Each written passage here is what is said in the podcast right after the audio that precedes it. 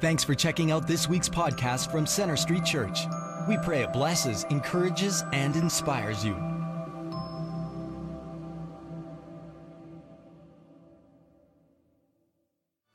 Well, happy resurrection weekend, everyone. I know everyone refers to it these days as Easter, but Easter is for people who uh, are into chocolate bunnies and hunting eggs and stuff, and we're here to celebrate the resurrection of our Lord. Amen? He is risen. Indeed, indeed. So we welcome you all here uh, at Central Campus, as well as those of you who are joining us online, and those of you who are meeting together at one of our other campuses in Airdrie, Bridgeland, uh, South Calgary, and also in the Crowfoot Theaters in Northwest Calgary. In the 24th chapter of the Gospel of Luke, we read this on the first day of the week, very early in the morning, the women took the spices they had prepared and went to the tomb. They found the stone rolled away from the tomb, but when they entered, they did not find the body of the Lord Jesus. While they were wondering about this, suddenly two men in clothes that gleamed like lightning stood beside them. In their fright, the women bowed down with their faces to the ground, but the men said to them, Why do you look for the living among the dead? He is not here, he has risen. When they came back from the tomb, they told all these things to the eleven and to all the others. But they did not believe the women because their words seemed to them like nonsense. Would you stand with me and join me in reading the next few verses? Now, that same day, two of them were going to a village called Emmaus, about seven miles from Jerusalem. They were talking with each other about everything that they had happened. As they talked and discussed these things with each other, Jesus himself came up and walked along with them, but they were kept from recognizing him. He asked them, What are you discussing together as you walk along? They stood still, their faces downcast. One of them, named Cleopas, asked him, Are you the only one visiting Jerusalem who does not know the things that have happened there in these days? What things? he asked. About Jesus of Nazareth, they replied. He was a prophet, powerful in word and deed before God and all the people. The chief priests and our rulers handed him over to be sentenced to death. They crucified him, but we had hoped that he was the one who is going to redeem Israel. Our Heavenly Father, we thank you for again your, the, your word, for this account of the resurrection.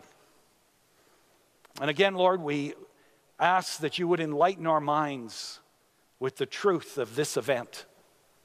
You would soften our hearts, you'd focus our minds, and Lord, you'd give us the courage to respond in whatever way you'd have us to. For we prayed in the precious name of Jesus. Amen. You may be seated.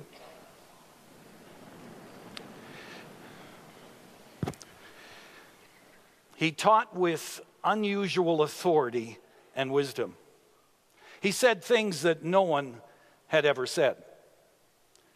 While he extended love and grace to the hurting and the helpless and the oppressed, he confronted injustice, hypocrisy, and arrogance. He did things that no person had ever done. He fed 5,000 people with five loaves and two fish. He walked on water. He calmed the raging sea.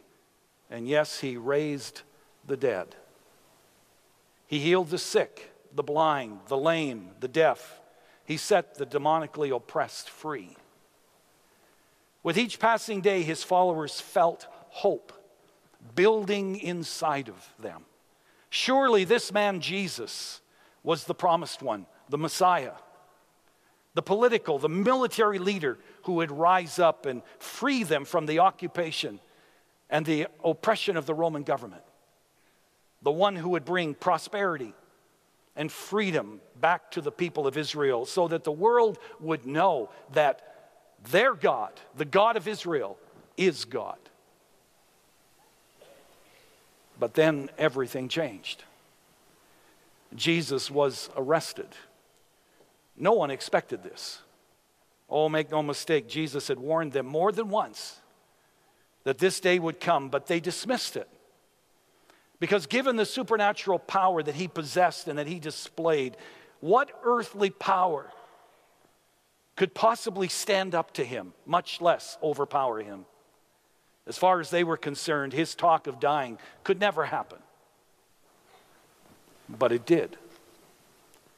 Within a matter of hours, Jesus was arrested, tried, convicted by a circus court, scourged mercilessly, and crucified on a cross.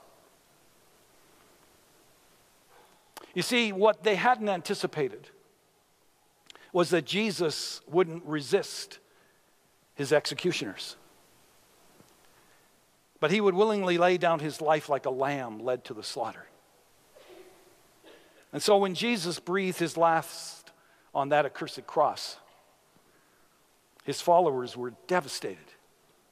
He obviously wasn't the Messiah that they were hoping for. His disciples fled, they hid like frightened children. Hope was knocked right out of them. On Sunday morning, they got word that the tomb was empty, that angelic beings announced, He is risen.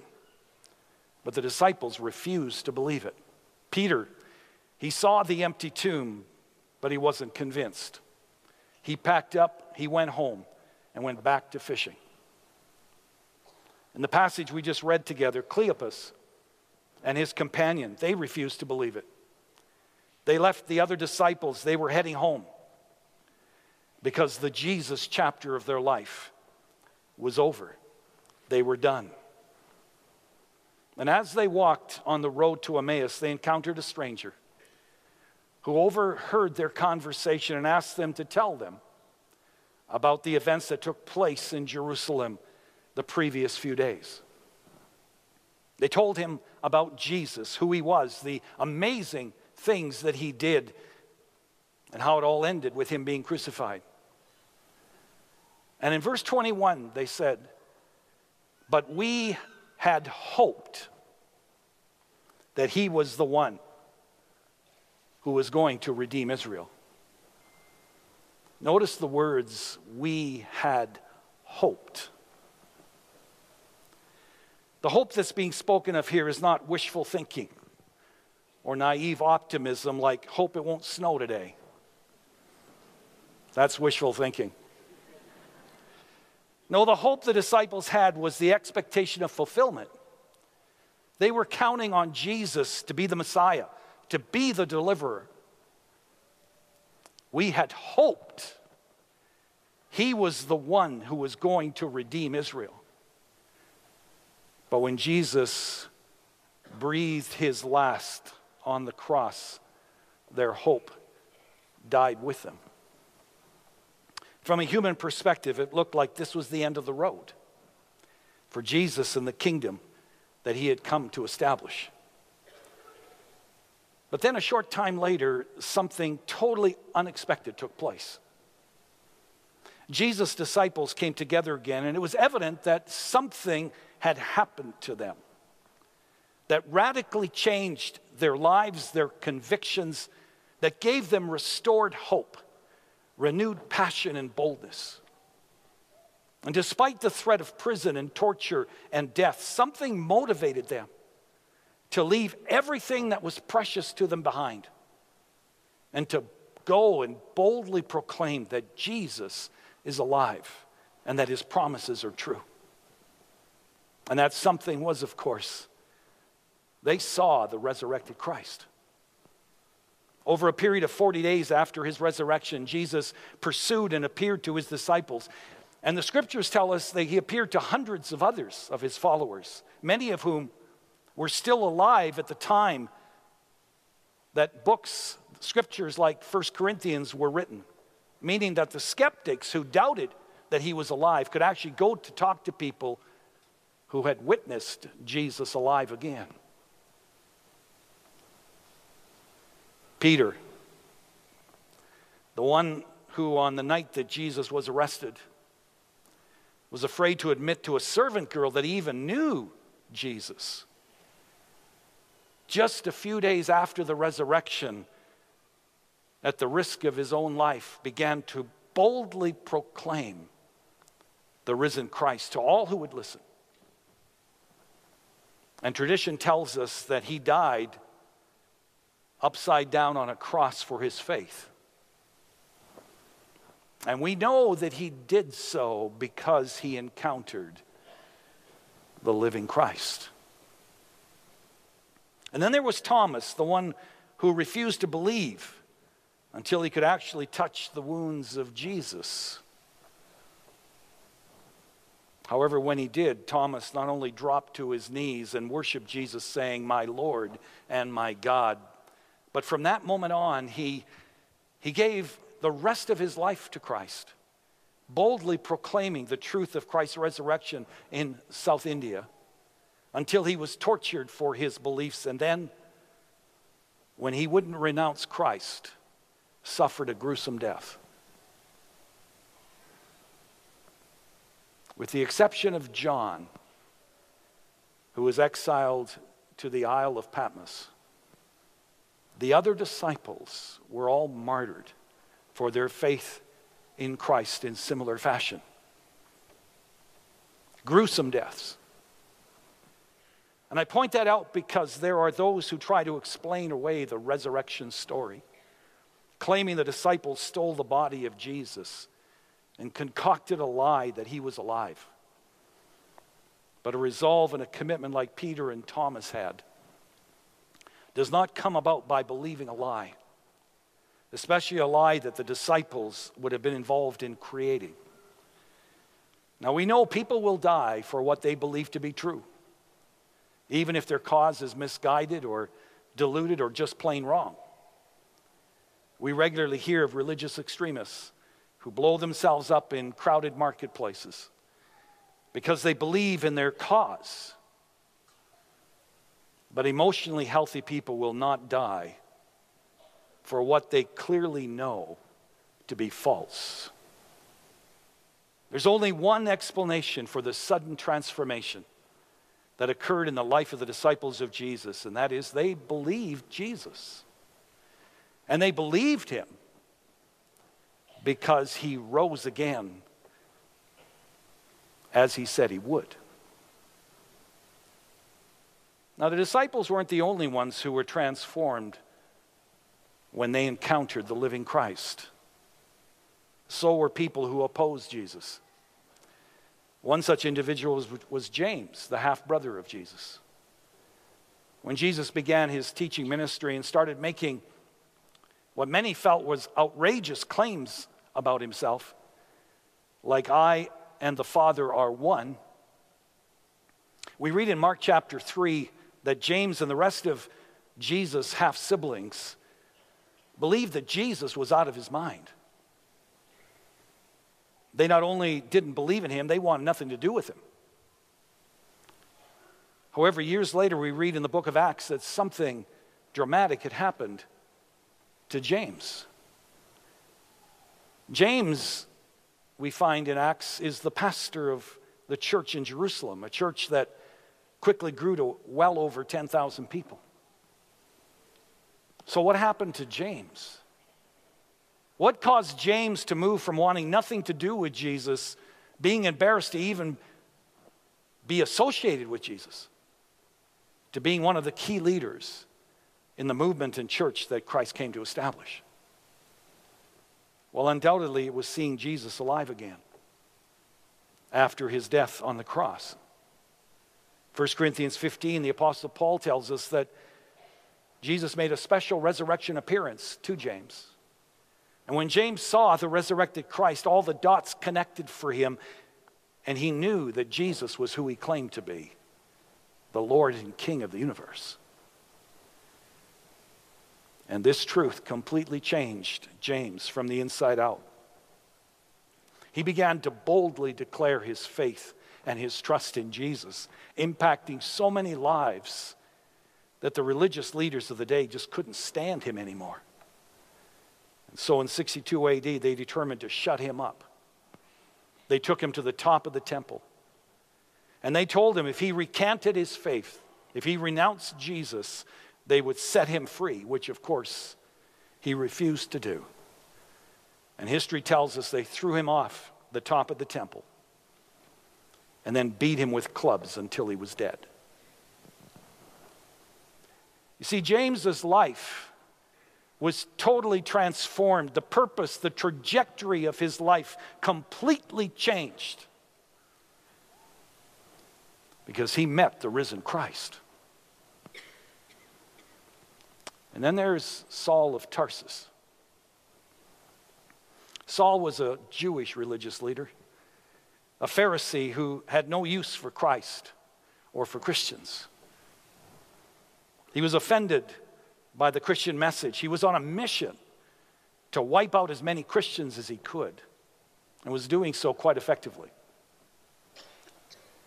But then Paul met the resurrected Christ. And this skeptic and persecutor of Christians became the greatest champion of Jesus Christ and of the church, boldly declaring, For me to live is Christ, and to die is gain. What is more, I consider everything a loss because of the surpassing worth of knowing Christ Jesus, my Lord, for whose sake I have lost all things. I consider them garbage that I may gain Christ. Again, how does one explain such a transformation? Because he met the risen Christ, is how. You see, the reason that Christians take the resurrection so seriously is because the Christian faith is built on the life, on the death, and the resurrection of Jesus.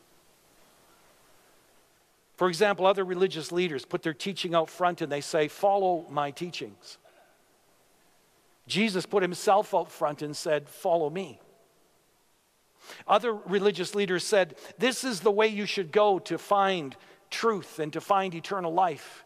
Jesus said, I am the way, the truth, and the life. No one comes to the Father except through me. He essentially said, My resurrection will prove that I am the Son of God, and that my teachings and that my, my promises and my prophecies are true. So, the question I want to pose right now is, is where do you stand with respect to the resurrection of Jesus Christ? This is a critical question that we must not ignore. Because as we've seen in the lives of Jesus' disciples, where you land on this issue will affect the trajectory not only of your life, but your eternity. In 1 Corinthians 15, the Apostle Paul, like a lawyer, tries to explain the implications of the resurrection this way. In verse 14, he writes, If Christ has not been raised, our preaching is useless, and so is your faith. Paul says, Look, if, if there's no resurrection, then our Christian faith is worthless. We may as well pack it in and go home the way Peter did, the way the two fellows that were on the road to Emmaus did. If Jesus did not rise from the dead, it means that he isn't who he said he was, which means that he's a deceiver. He's not worth following.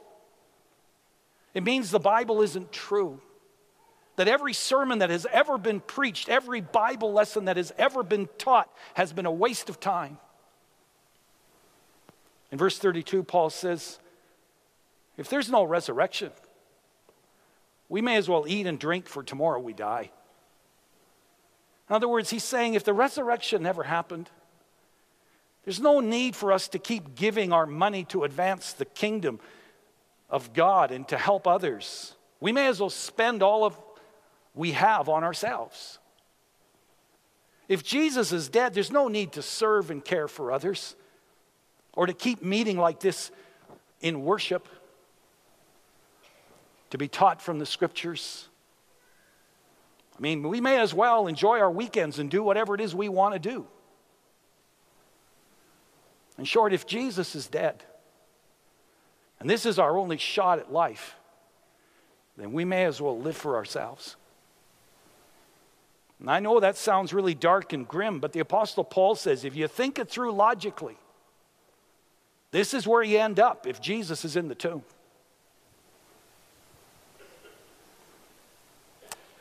But, says Paul in verse 20, Christ has indeed been raised from the dead. Amen? And, church, that changes everything. Changes everything. You know, a few moments ago, I briefly told the story of several disciples, even opponents of Christ, whose lives were radically changed when they encountered the living Christ. And I was thinking about that this last week. I was thinking about some of the issues in my life.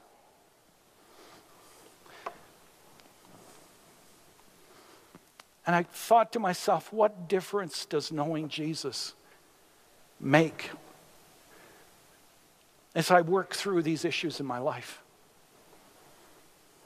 I'm wondering if you've ever given extended thought to how your belief that Jesus lives, if in fact you believe that, but how your belief that Jesus lives is making a difference in your life. How knowing that Jesus lives is impacting your character, your values, your purpose, passion, and identity in life. I want you to reflect on that question while I talk about the difference the resurrection makes in our lives in the time remaining. First of all, because Christ lives, it means that Jesus is who he claimed to be, the very Son of God. Jesus was more than a moral teacher who came to give good advice like be loving, be kind, be gentle, and be generous. People don't get crucified for giving good advice. He was crucified because he claimed to be God, a claim that Buddha and Confucius and Muhammad never made about themselves. In John 5:18, it says the religious leaders tried to kill Jesus because he was, quote, even calling God his own father, making himself equal with God. See, the authorities of that day knew exactly what Jesus was claiming and is why they wanted him dead. And when they crucified him, if he had stayed dead, that would have been the end of it. But that wasn't the end of it. Few days later, he was walking around alive. That'd be a little upsetting if you were the person that crucified him which proved he wasn't deluded, that he wasn't a deceiver. He was telling the truth. When Jesus said, I am the way and the truth and the life, no one comes to the Father except through me, he was telling the truth. Which means if we believe that Jesus lives, we cannot also believe that all religions lead to the same place or that it doesn't matter what you believe as long as you're sincere. Because Jesus lives, it also means that He's the author of the scriptures and that He speaks to us through the scriptures. And if we believe He lives, we will be talking to Him through the day and hearing from Him through the reading and meditating of the scriptures daily. If we believe Jesus lives, it means we won't embrace some passages that we like and feel good about and ignore other passages that convict us and challenge us to grow. Tim Keller says, People say to me, I could never become a Christian. When I ask them why, they say, Well, there are parts of the Bible I, I find offensive.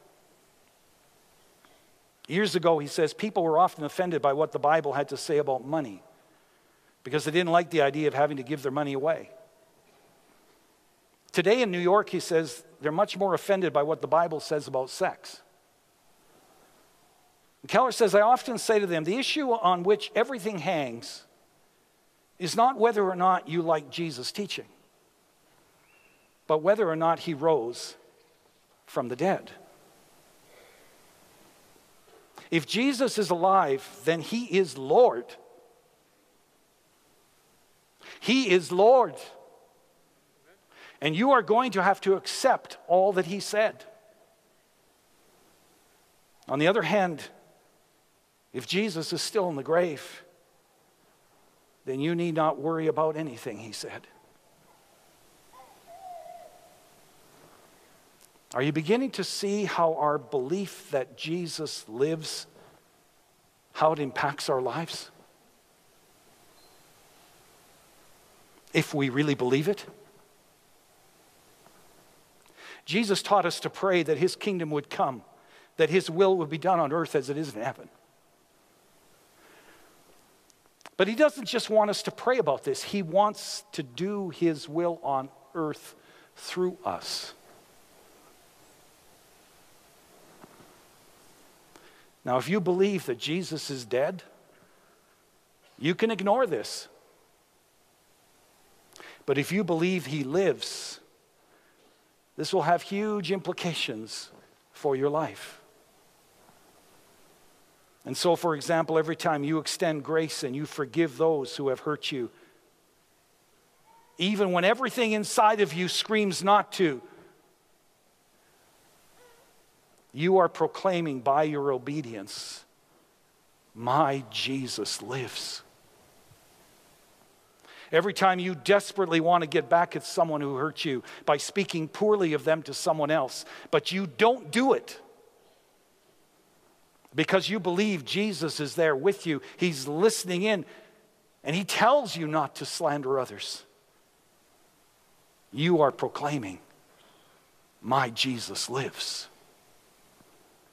Every time we release our grip on our money and our stuff, and we give generously as Jesus calls us to, we are proclaiming, My Jesus is alive. Every time a parent who has been neglecting their children has a change of heart and obedience to Christ makes them a greater priority, they are proclaiming, My Jesus lives. Every time a couple humble themselves and in obedience to Jesus Christ daily choose to love and respect each other and to be faithful to each other, even when they don't feel like it or believe the other deserves it, they're proclaiming, My Jesus lives. Every time people give of our time to care for the hurting, to visit the elderly, to provide meals for the hungry, to shelter for the poor, in Jesus' name. They're proclaiming to the world, Our Jesus lives. Every time people serve children or youth and adults, those with special needs, in and through the church, in Jesus' name, they're proclaiming, Jesus lives. And as a result of our faithfulness, God's kingdom will come and God's will will be done on earth as it is in heaven. That's why he came. Secondly, because Jesus lives, your worth and your identity is based on him and him alone. If you believe Jesus lives, it means your job, your possessions, the amount of money in the bank does not define your value. If you believe Jesus lives, it means you won't let the success or the promotion the status of someone else that you know define you or discourage you.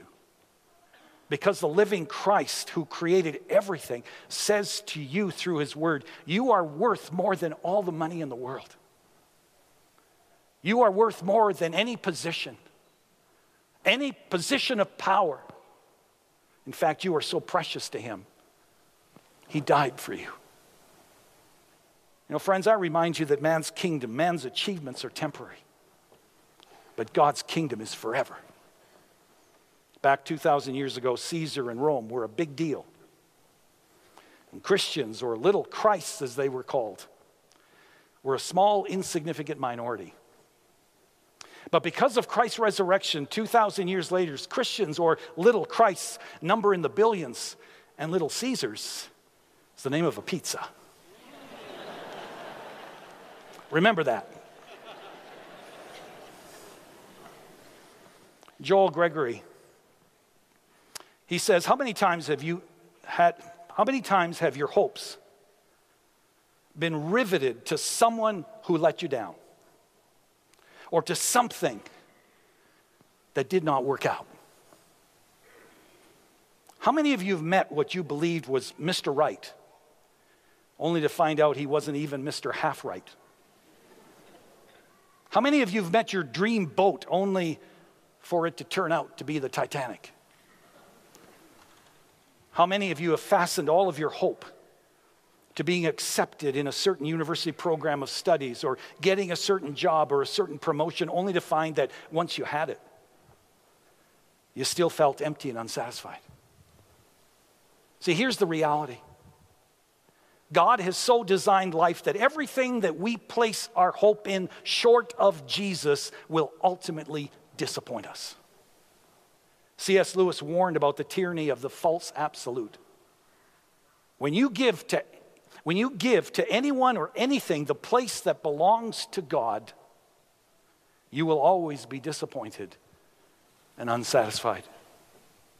Friends, our identity and our true hope can only be found in our living Lord and in Him alone.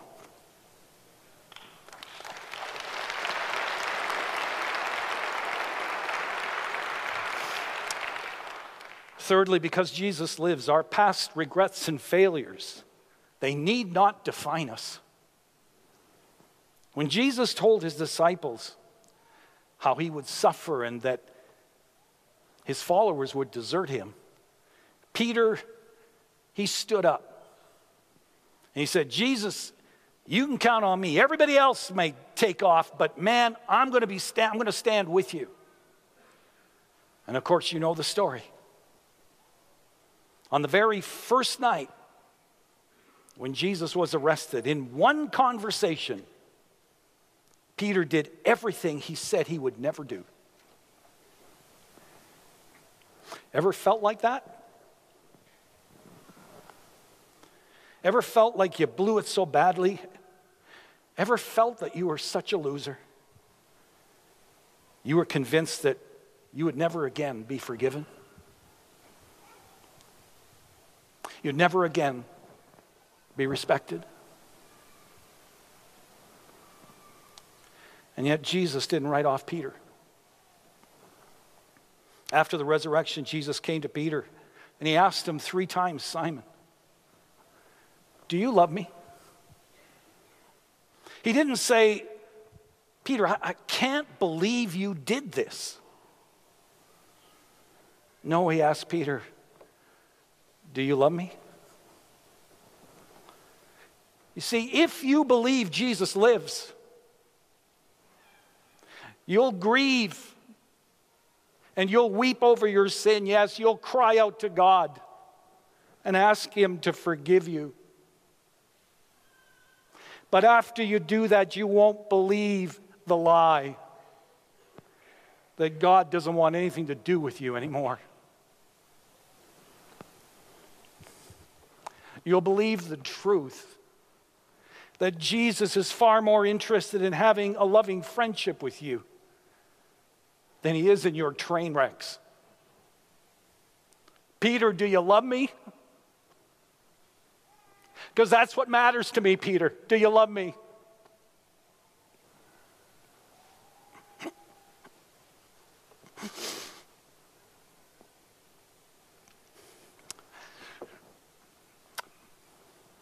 Make no mistake. If you have sin in your life, and the guilt is eating you up inside. The living Jesus will forgive you. He will. Your spouse may never forgive you. The person at work may never forgive you. That friend that you disappointed or hurt may never forgive you.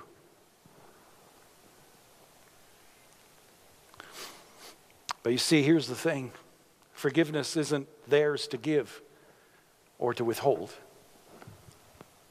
Steve May says, the one who has the power to forgive is the one who has the power over death. And he will forgive you. Absolutely, completely, without fail, when you come to him in repentance.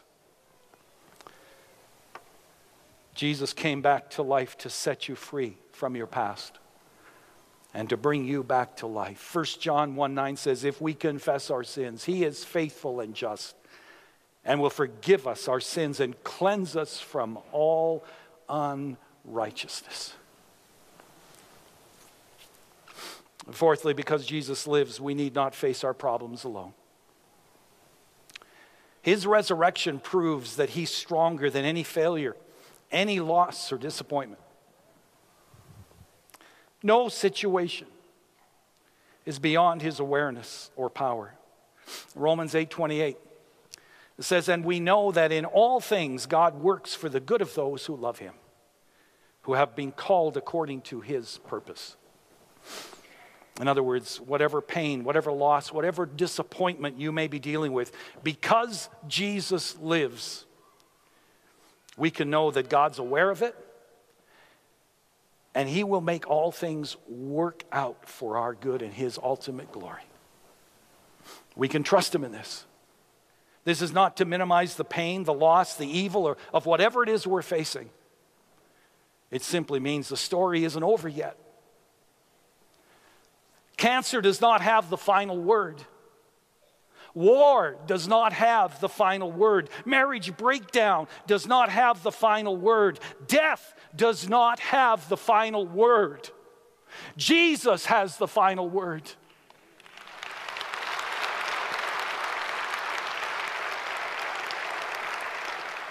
Because Jesus lives, we can lean on him with our problems and our concerns. We can trust him because we know He's a good God. He has our best interests at heart. We can sleep peacefully at night, even if our life feels out of control, because we believe He lives and is very much in control. And then finally, because Jesus lives, our life does not end at the grave. When death comes, the question on the mind of every loved one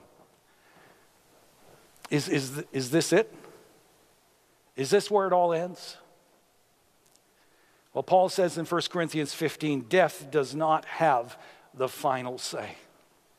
Because Christ has been raised from death, we too shall be raised if we put our trust in Christ.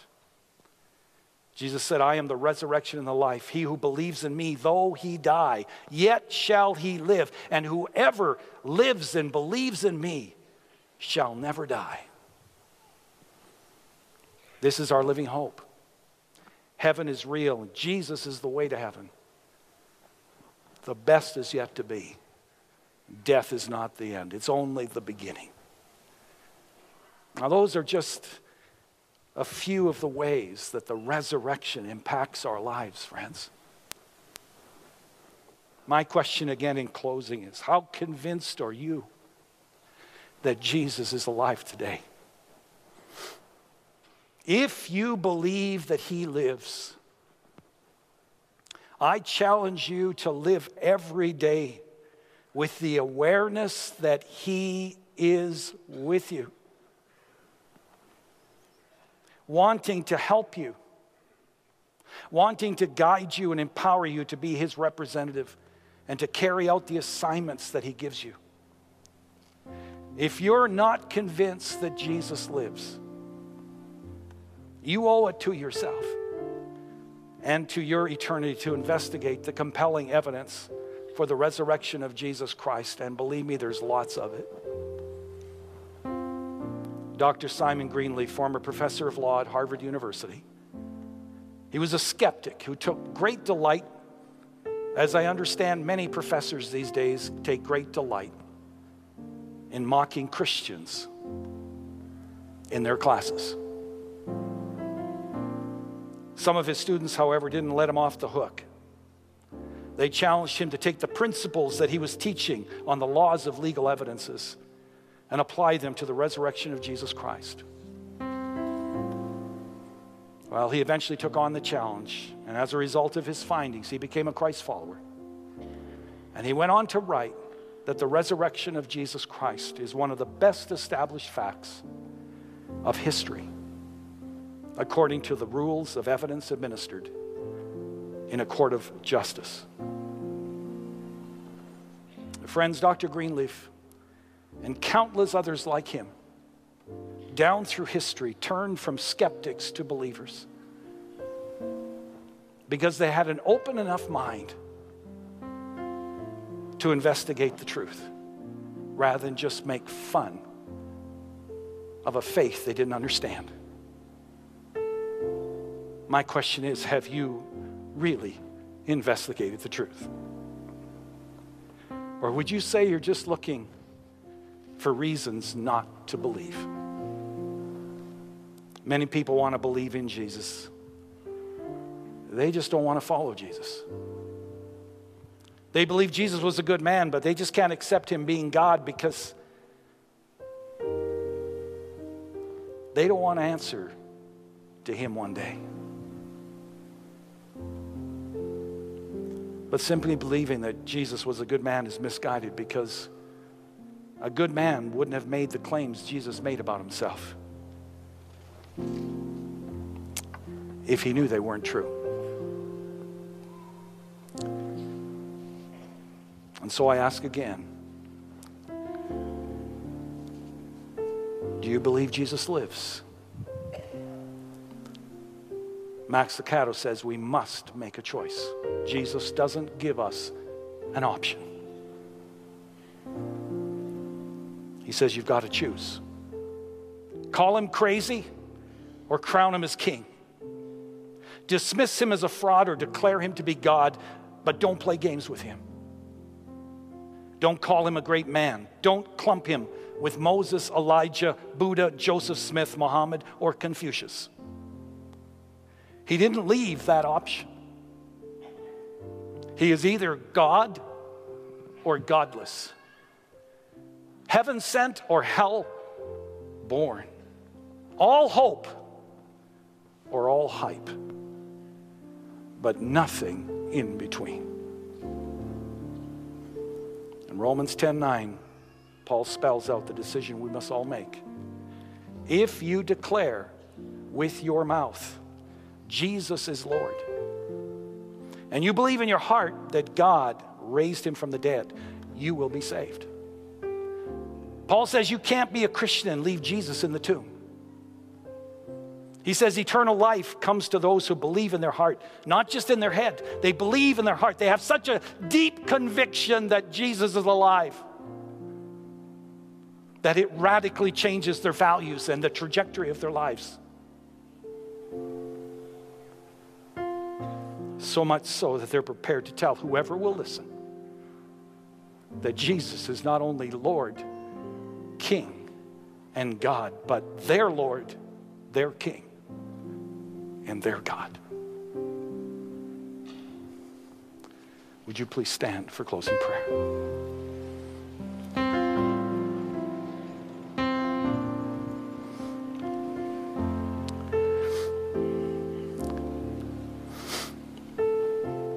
And friend, I'm here to tell you that I live for Jesus because he's alive.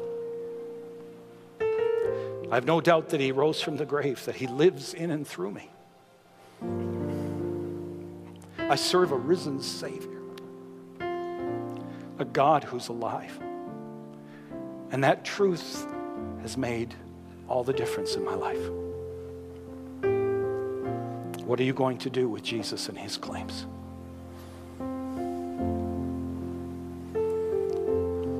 I challenge you to act on the truth of what you've heard today and to respond to Him.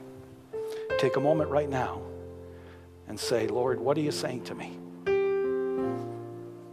And Lord, what do you want me to do about it?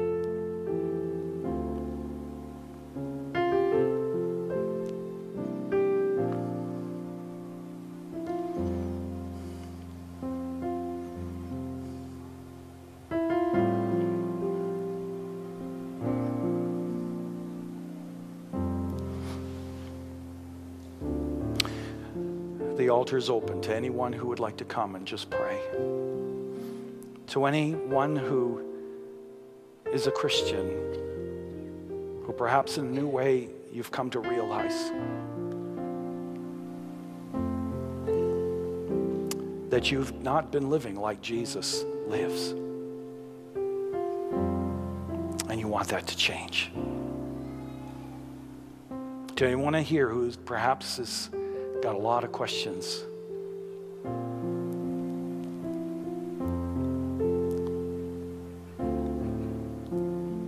but you've come to that conviction that He is alive and you want to dedicate your life to Him,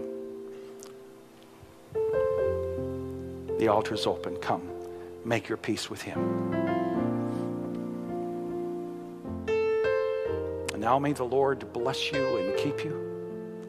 May the Lord make His face to shine upon you and be gracious to you. The Lord lift up His countenance upon you and give you His precious peace. In the name of God the Father, the Son, and the Holy Spirit. Amen. God be with you. Thanks for listening. We hope this message has impacted you. We'd like to challenge you to take it one step further and get connected. For any questions or prayer, please visit our website at cschurch.ca. You can also like us on Facebook or follow us on Twitter.